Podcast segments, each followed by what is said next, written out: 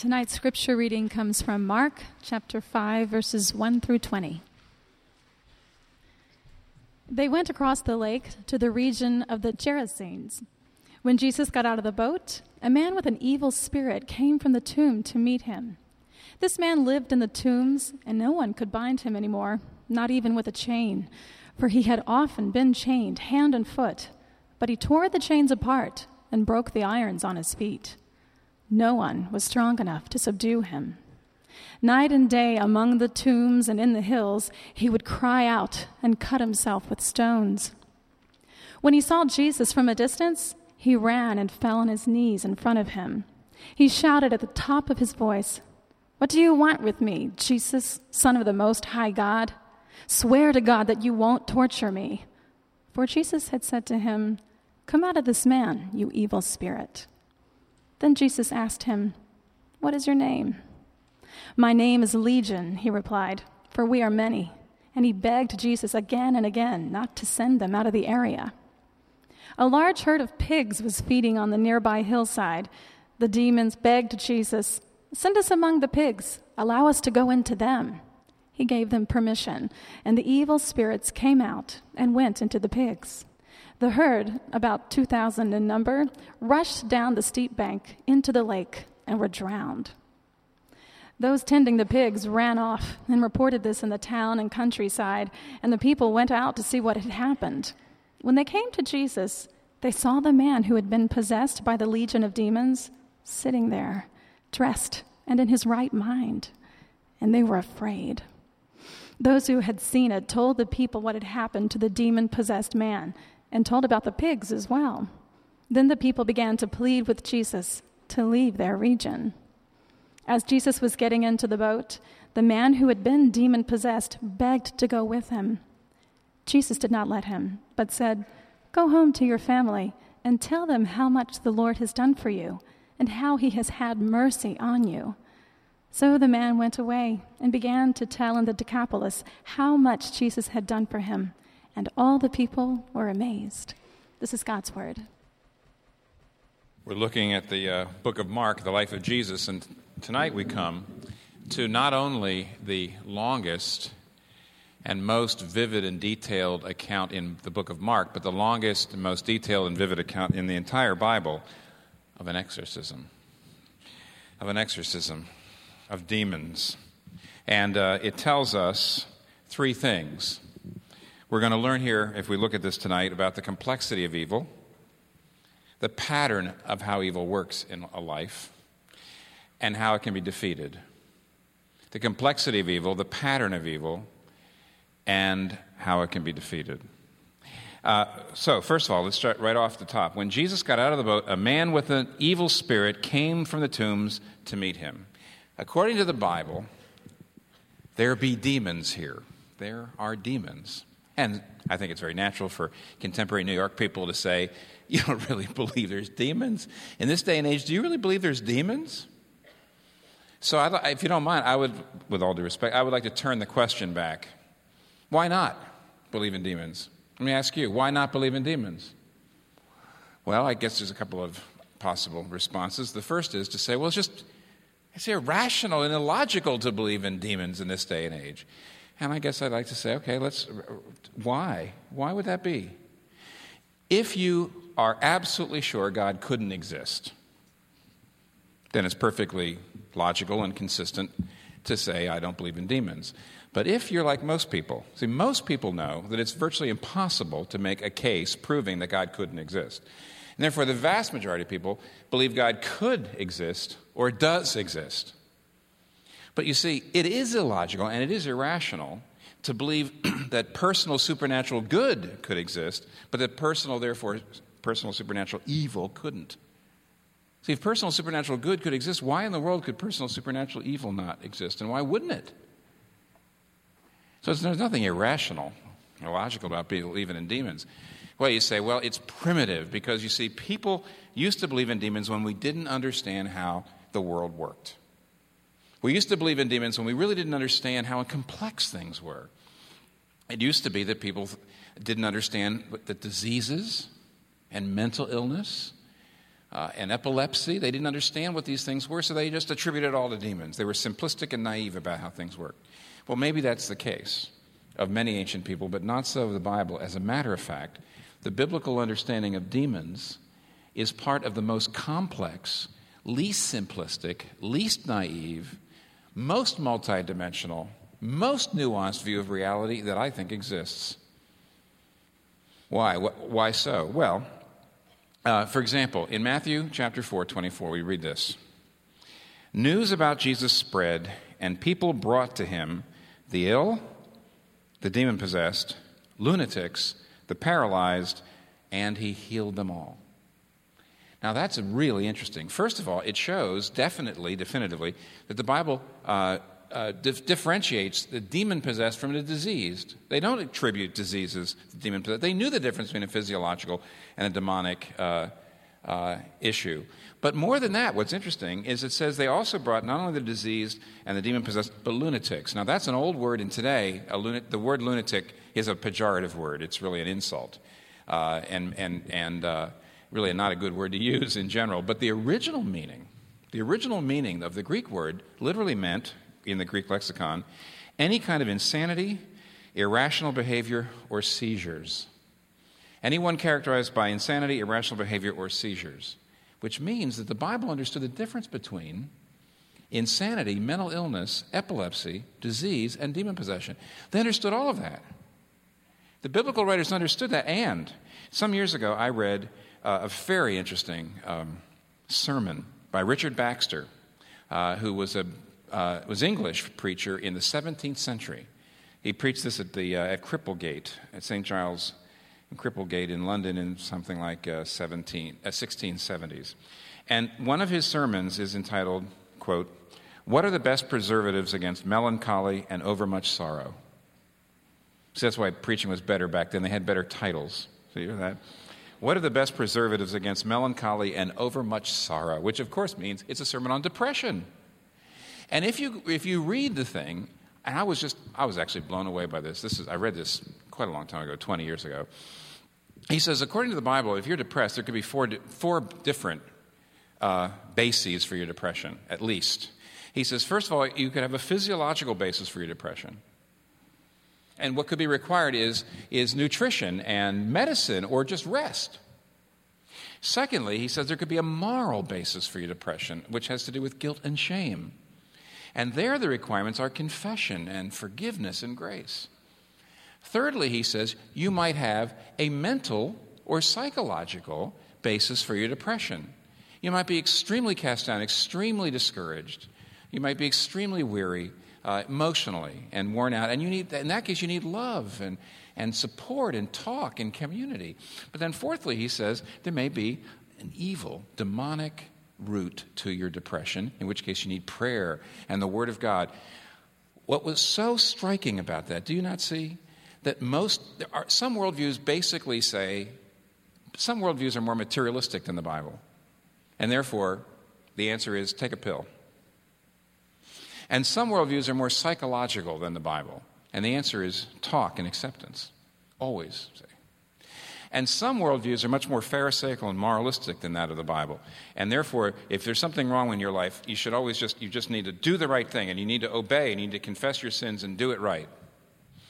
And many worldviews are superstitious, more superstitious than the Bible. And they see demons everywhere and they see the devil behind everything that's wrong with it. And there's a demon that has to be cast out. But the Bible itself is far more nuanced, far more multidimensional, far more uh, far less reductionistic than any of these other worldviews that we've got. It refuses ever to reduce our problems to a single plane and never has a default mode. It must be physiological, it must be mental, it must be moral, it must be, uh, must be spiritual.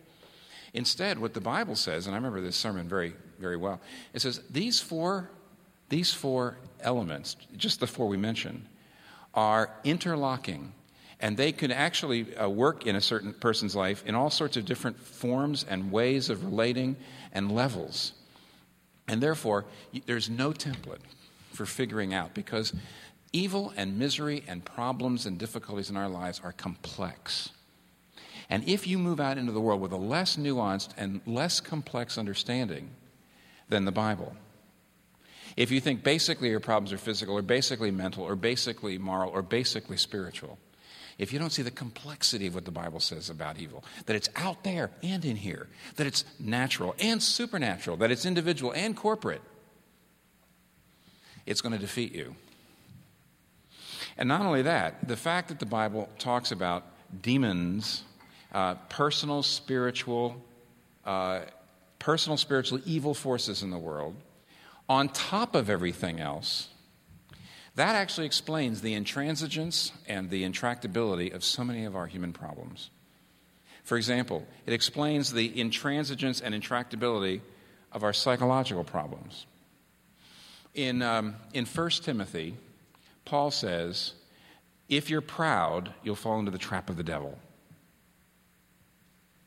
And in Ephesians, Paul says, If you're bitter, if you're just bitter, if you just hold a grudge, you fall under the influence of the devil.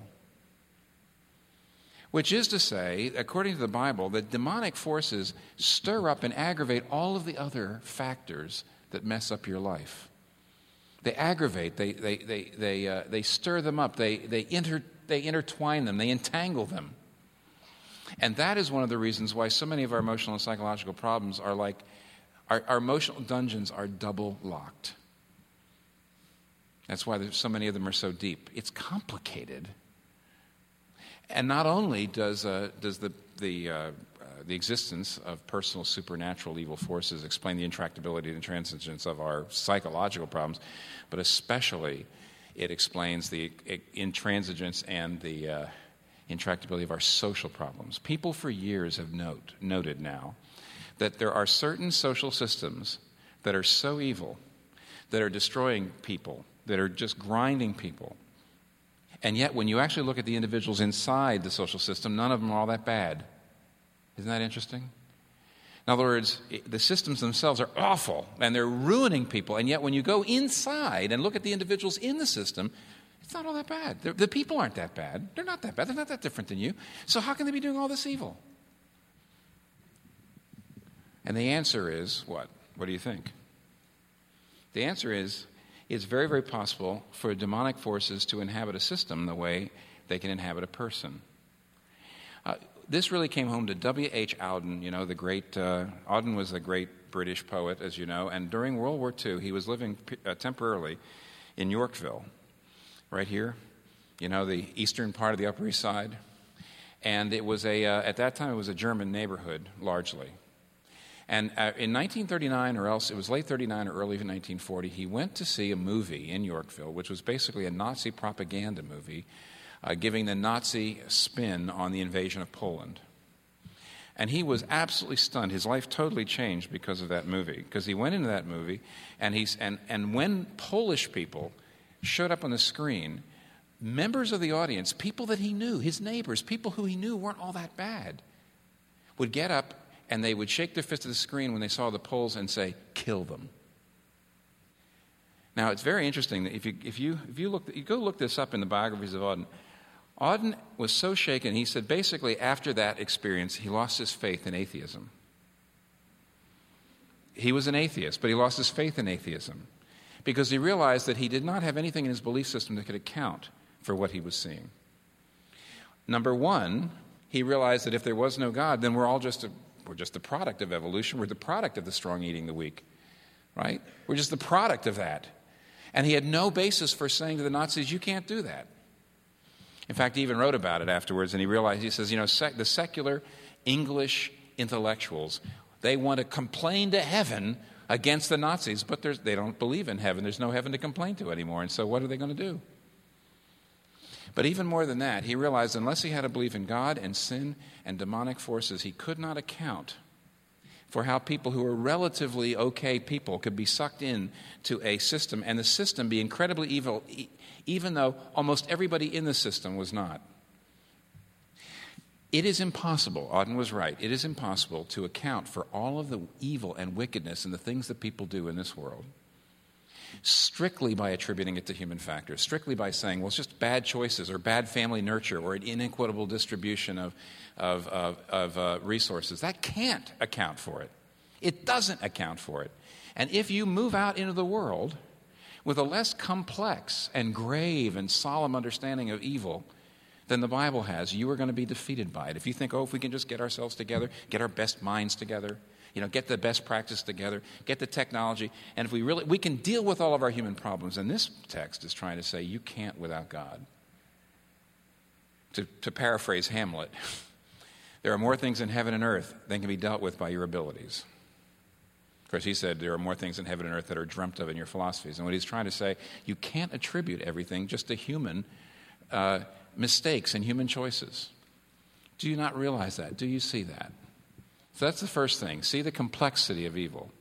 The second thing we learn, however, here, and this is, by the way, this is the most, maybe you're already discouraged, but uh, I wanted to say this is the most chilling of the three points by far. Secondly, this text tells us something about the pattern of how evil works in a life. I'm afraid that our English translation, uh, our English translations, using the term demon possessed, give us a false sense of security when we read about this. Okay, even if you believe in it, okay, let's say you believe in it, but you look at these poor people and you say, poor demon possessed people, they've been possessed by demons. We haven't. There's only a few people like this. I've never actually seen one, you say, so maybe it exists, but it's very rare. Except the Greek words that describe demon possessed people never use the term possessed. It's just a simple uh, Greek verb that basically there's the word demonize is the word. These are demonized people. But don't forget what we just said. Paul says if you're proud, if you're bitter, if you're self centered, you make yourself open somewhat to the influence of the evil forces in this world that are seeking to disintegrate what God wants together. Disintegrate bodies, disintegrate relationships, disintegrate creation, disintegrate the environment, disintegrate in other words, evil forces want to break apart what God wants together. And when you, according to Paul, when you in any way are proud or selfish or do anything like that, you actually, to some degree, to some degree, are also being influenced. And therefore, the difference between the demon possessed and us is a difference not of quality but of quantity. Because the same patterns are at work in our lives that you see in the demon possessed. You say, well, what is that pattern? Well, here's what the pattern is. Let's take a look at it. The man lived, this is very vivid, is it not? This is, like I said, this is one of the most vivid and detailed descriptions in the, in, it is in the Bible of an exorcism. This man lived in the tombs, and no one could bind him anymore, not even with a chain. For he had often been chained hand and foot, but he tore the chains apart and broke the irons on his feet. No one was strong enough to subdue him. Night and day, among the tombs and in the hills, he would cry out and cut himself with stones. Now, I want you to consider something. When you make a pact with evil, on the one hand, empowered, he's greater, he's got greater strength, kind of superhuman strength. Nobody can subdue him. He's, he gets an enormous power from having made a pact in evil. At the same time, he is a slave. His humanity is being eaten out from the inside. He doesn't know who he is, he's got a multiple personality. Multiple is kind of an understatement when you see how many people there are in a legion. Greater empowerment, but at the same time, inner enslavement and a loss of a sense of self. Well, you say, well, that's really awful. Of course, and that's the way all Faustian legends and stories go. What is Faust? What is the Faust myth, the Faust pattern? The Faust pattern is you sell your soul to the devil, you get something more, and yet you're enslaved. My favorite, by the way, Faust legend is Damn Yankees. And it's probably because I also am a middle aged man who would just loved, you know, to have my 25 year old body back so I could play in the major leagues. Of course, like all 55 year old men, I would never want my 25 year old mind. Uh, which means Damn Yankees seems to be, wow, this is the ideal. You have your 55 year old mind, you have your 25 year old body, you're playing for the. Uh, you know, major leagues. If you read Damn Yankees, of course, the sadness of it is Lola also has sold her soul. She has beauty. You get power, you get athleticism, you get beauty, but you're a slave. You say, oh, yeah, those are interesting stories. Okay, let's bring it down to earth. If you make anything more important to your meaning in life, more important to your, your self image, more important to your sense of self worth, more important to your happiness than the Lord, if you make anything more important than the Lord, it is your master. You've made a pact with it. Oh, you can say, Well, I believe in Jesus, I believe in God, I believe in all these. I'm talking about what your heart, what is your heart centering on? What is the, what is the real thing that makes you want to get up in the morning? What is the real thing that drives you? What is the real thing that makes you feel great about yourself? Whatever it is, is your master. That's why Becky Pippert has this classic phrase in her book, Out of the Salt Shaker. She says, The person who seeks power is controlled by power. The person who seeks acceptance is controlled by the people he or she wants to please. But there's one thing that is certain no one controls themselves. We are controlled by the Lord of our lives. You've made a pact with somebody. You are not. You think you're in charge. You're not in charge. And whatever is the center of your life, the main thing you're seeking, the thing, if I have that, then I'll be okay. Then I'm okay. Then I'll, then I'll be happy. Then I know who I am. Then my life means. Whatever you, whatever you center your life on, you've made a pact. Let's just take one example. How about your career? I'm sure there's two or three people in New York City who've done this. What if your career, regardless of your religious beliefs or whatever else, regardless of you know whether you meditate, regardless of whether you've given your life to Jesus, regardless, if the main thing, your main the main fuel of your life is your career, that's how you know you're special. That's what we're really after. That's what gives you meaning in life. On the one hand, that pact will give you power. Oh, it will. You'll be driven, and you'll probably do better than other people in your field who aren't as driven as you, who haven't made the pact. You know, they want to be actors or they want to be businessmen or women. They want to be dancers. They want, you know, they want what they want, but they don't want it as much as you because for you it's everything. On the one hand, you'll probably do better. You'll be driven, you know. You'll move up the ladder. But on the other hand, you'll be a slave. You see, if any, why? Well, first of all, there's a tendency when your career is the most important thing in your world to exploit other people and to trample on other people on the way up. So you make a lot of enemies. Secondly, there's a chance, there's a possibility, of course, that you'll cut ethical corners, which of course can haunt you later on.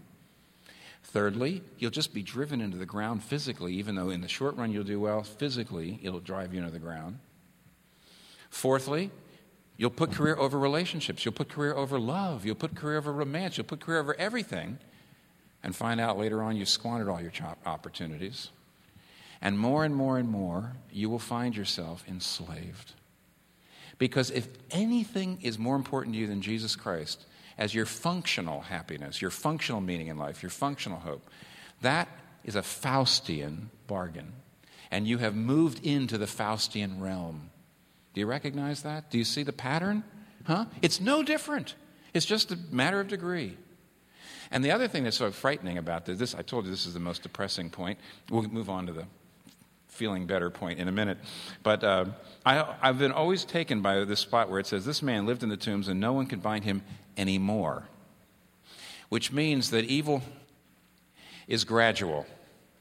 The, the patterns of evil, the patterns of greater empowerment, but enslavement. Of course, in the beginning, you feel the power much more than the enslavement, but slowly, slowly, slowly, over the years, things change.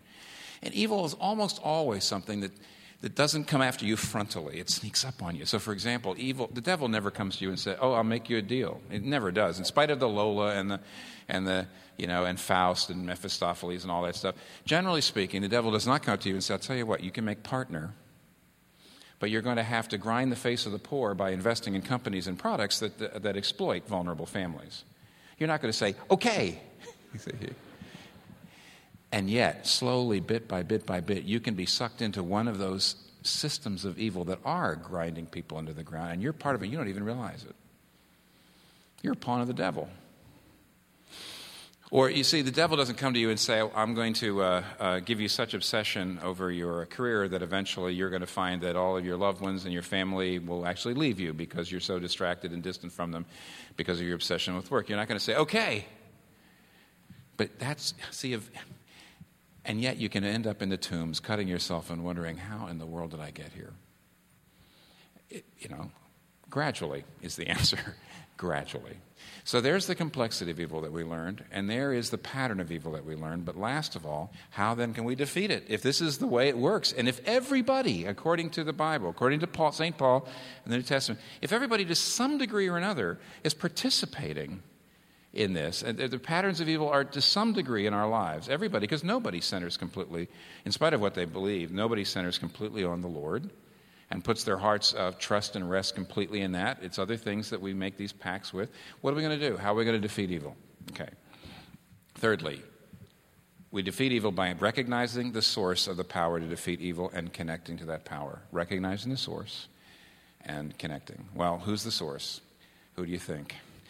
Uh, when he saw Jesus from a distance, he ran. Now look at this. Here's a man who is possessed by a legion of demons. And the word legion is a Roman word that means, well, something like 6,000.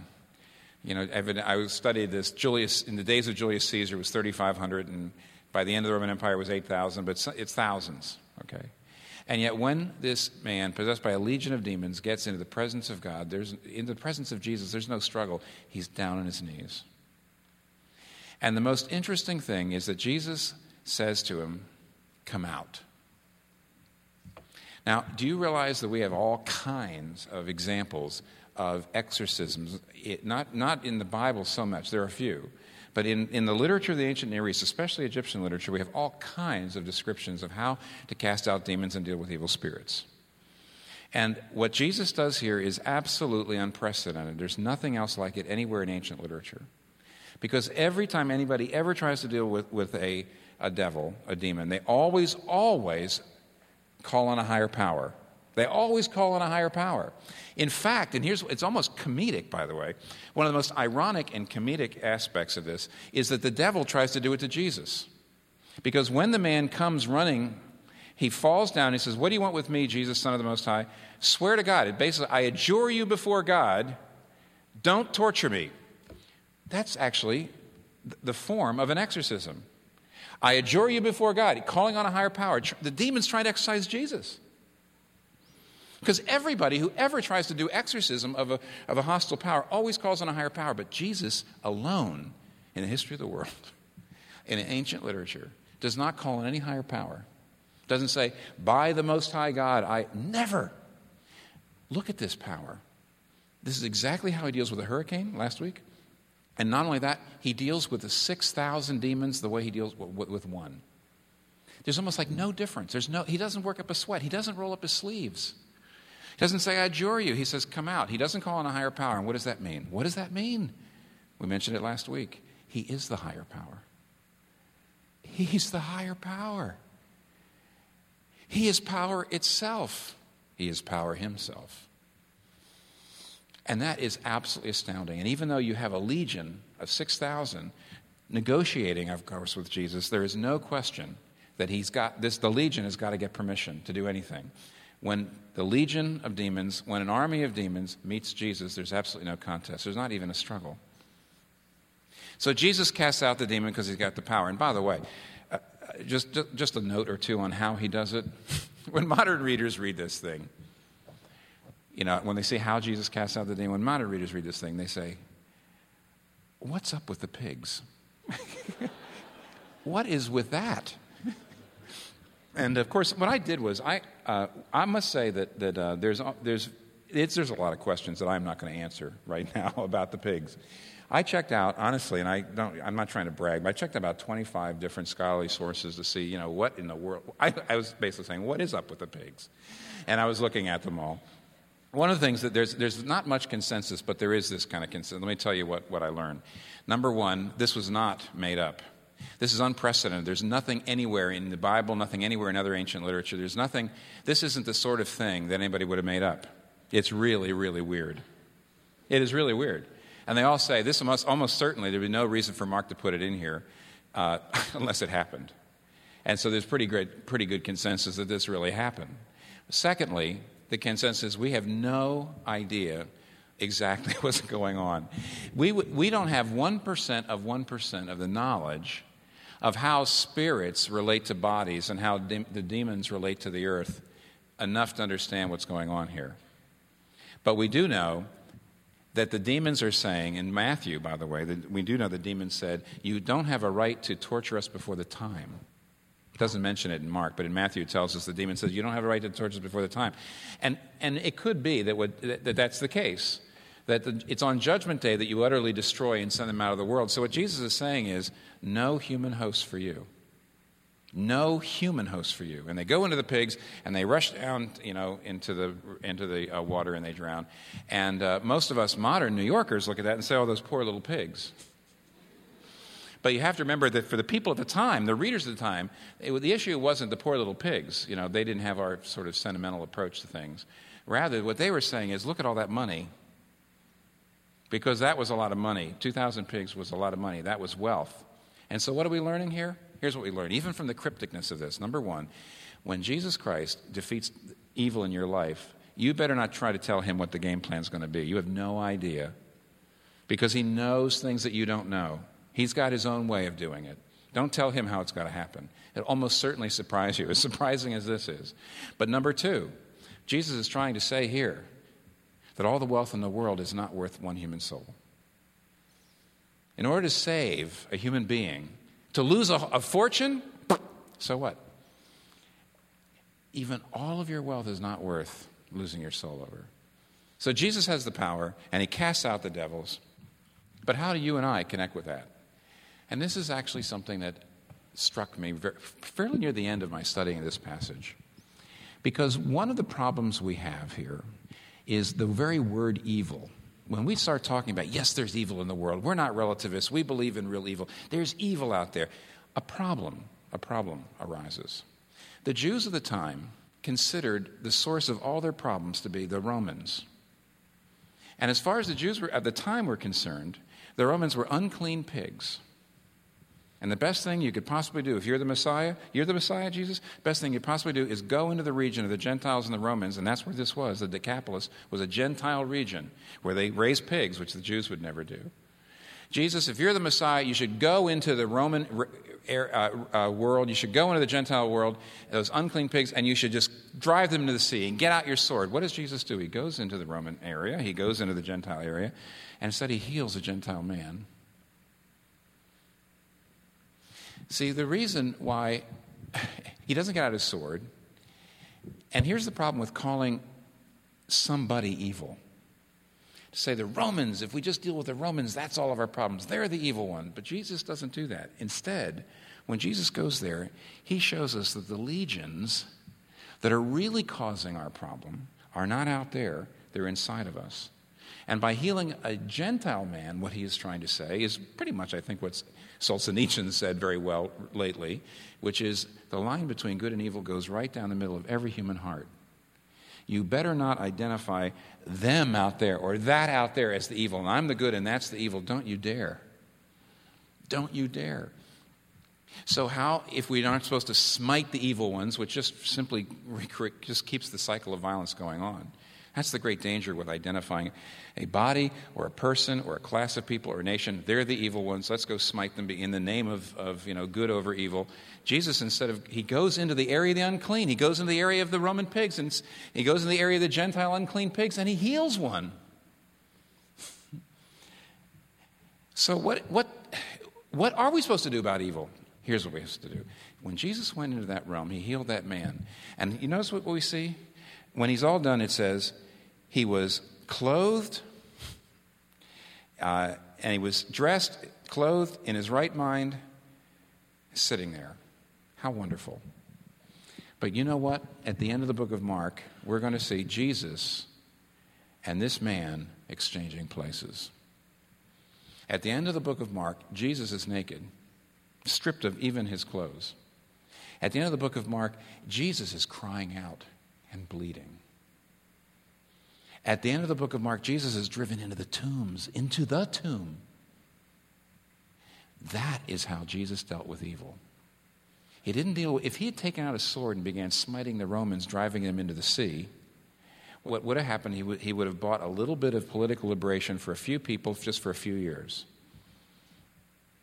But instead, what Jesus Christ did was that he absorbed evil and injustice and sin and death into himself. He died on the cross to pay for our sins so that someday he could wipe out evil without wiping out us. And that is the secret to how evil is defeated in your life. I'll tell you why. Number one, only when you see what it cost him to defeat evil, what it cost him so that he could someday destroy evil without destroying you. So he could heal you like he did the demoniac. so he can come into your life in spite of all the things we've done wrong. When you see the cost, when you see him being willing to be naked and driven to the tombs for you, that shows you how much he loves you. That shows you your infinite value to him. And you don't have to look at your career, you don't have to look at anything else and say, I need that, and then I'll know who I am. It's seeing the cost that he paid, the infinite cost that he paid in order to defeat evil that defeats evil in your life. Did you hear that? That's just that's not a gimmick.